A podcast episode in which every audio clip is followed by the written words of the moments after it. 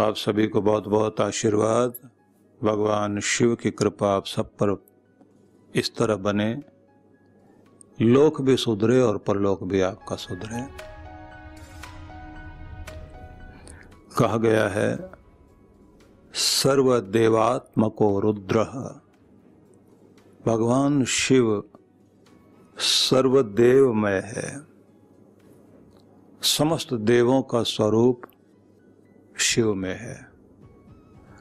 शिव का पूजन करते हैं तो उनके पूजन के साथ ही सभी देवों की पूजा हो जाती है।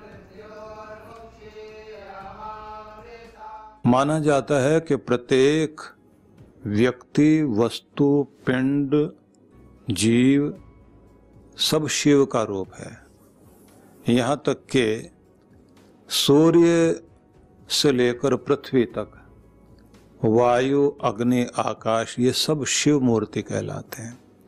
अग्नि मूर्ति, वायु मूर्ति, पृथ्वी मूर्ति, ये सब रूप जो है शिव के माने जाते हैं। शिव का अर्थ ही होता है कल्याणकारी, जो भला करे। इस दुनिया में जैसे माँ भला करना चाहती है, लेकिन कई बार वो ममतावश आकर के बच्चे को वो भी देती है जो नहीं देना चाहिए। पिता भी पक्षपात कर लेता है, लेकिन शिव को इसलिए शिव कहा जाता है कि वो पक्षपात नहीं करेंगे। जिसमें तुम्हारा कल्याण छिपा है बस वही करेंगे।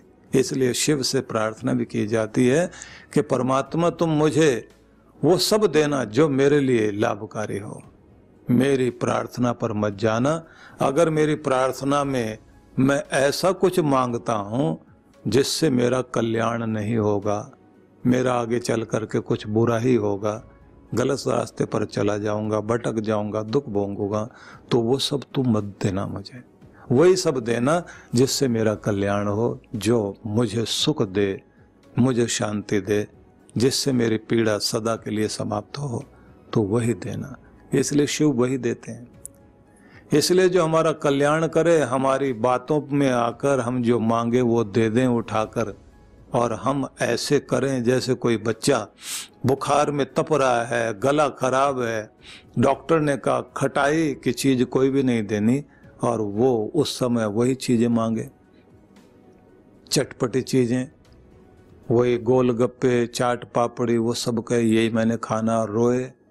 नहीं दोगे तो बुरा हाल करके बैठ जाए। तो अगर वही माँ खिलाएगी तो समझ लीजिए उसके दुख को बढ़ा देंगे।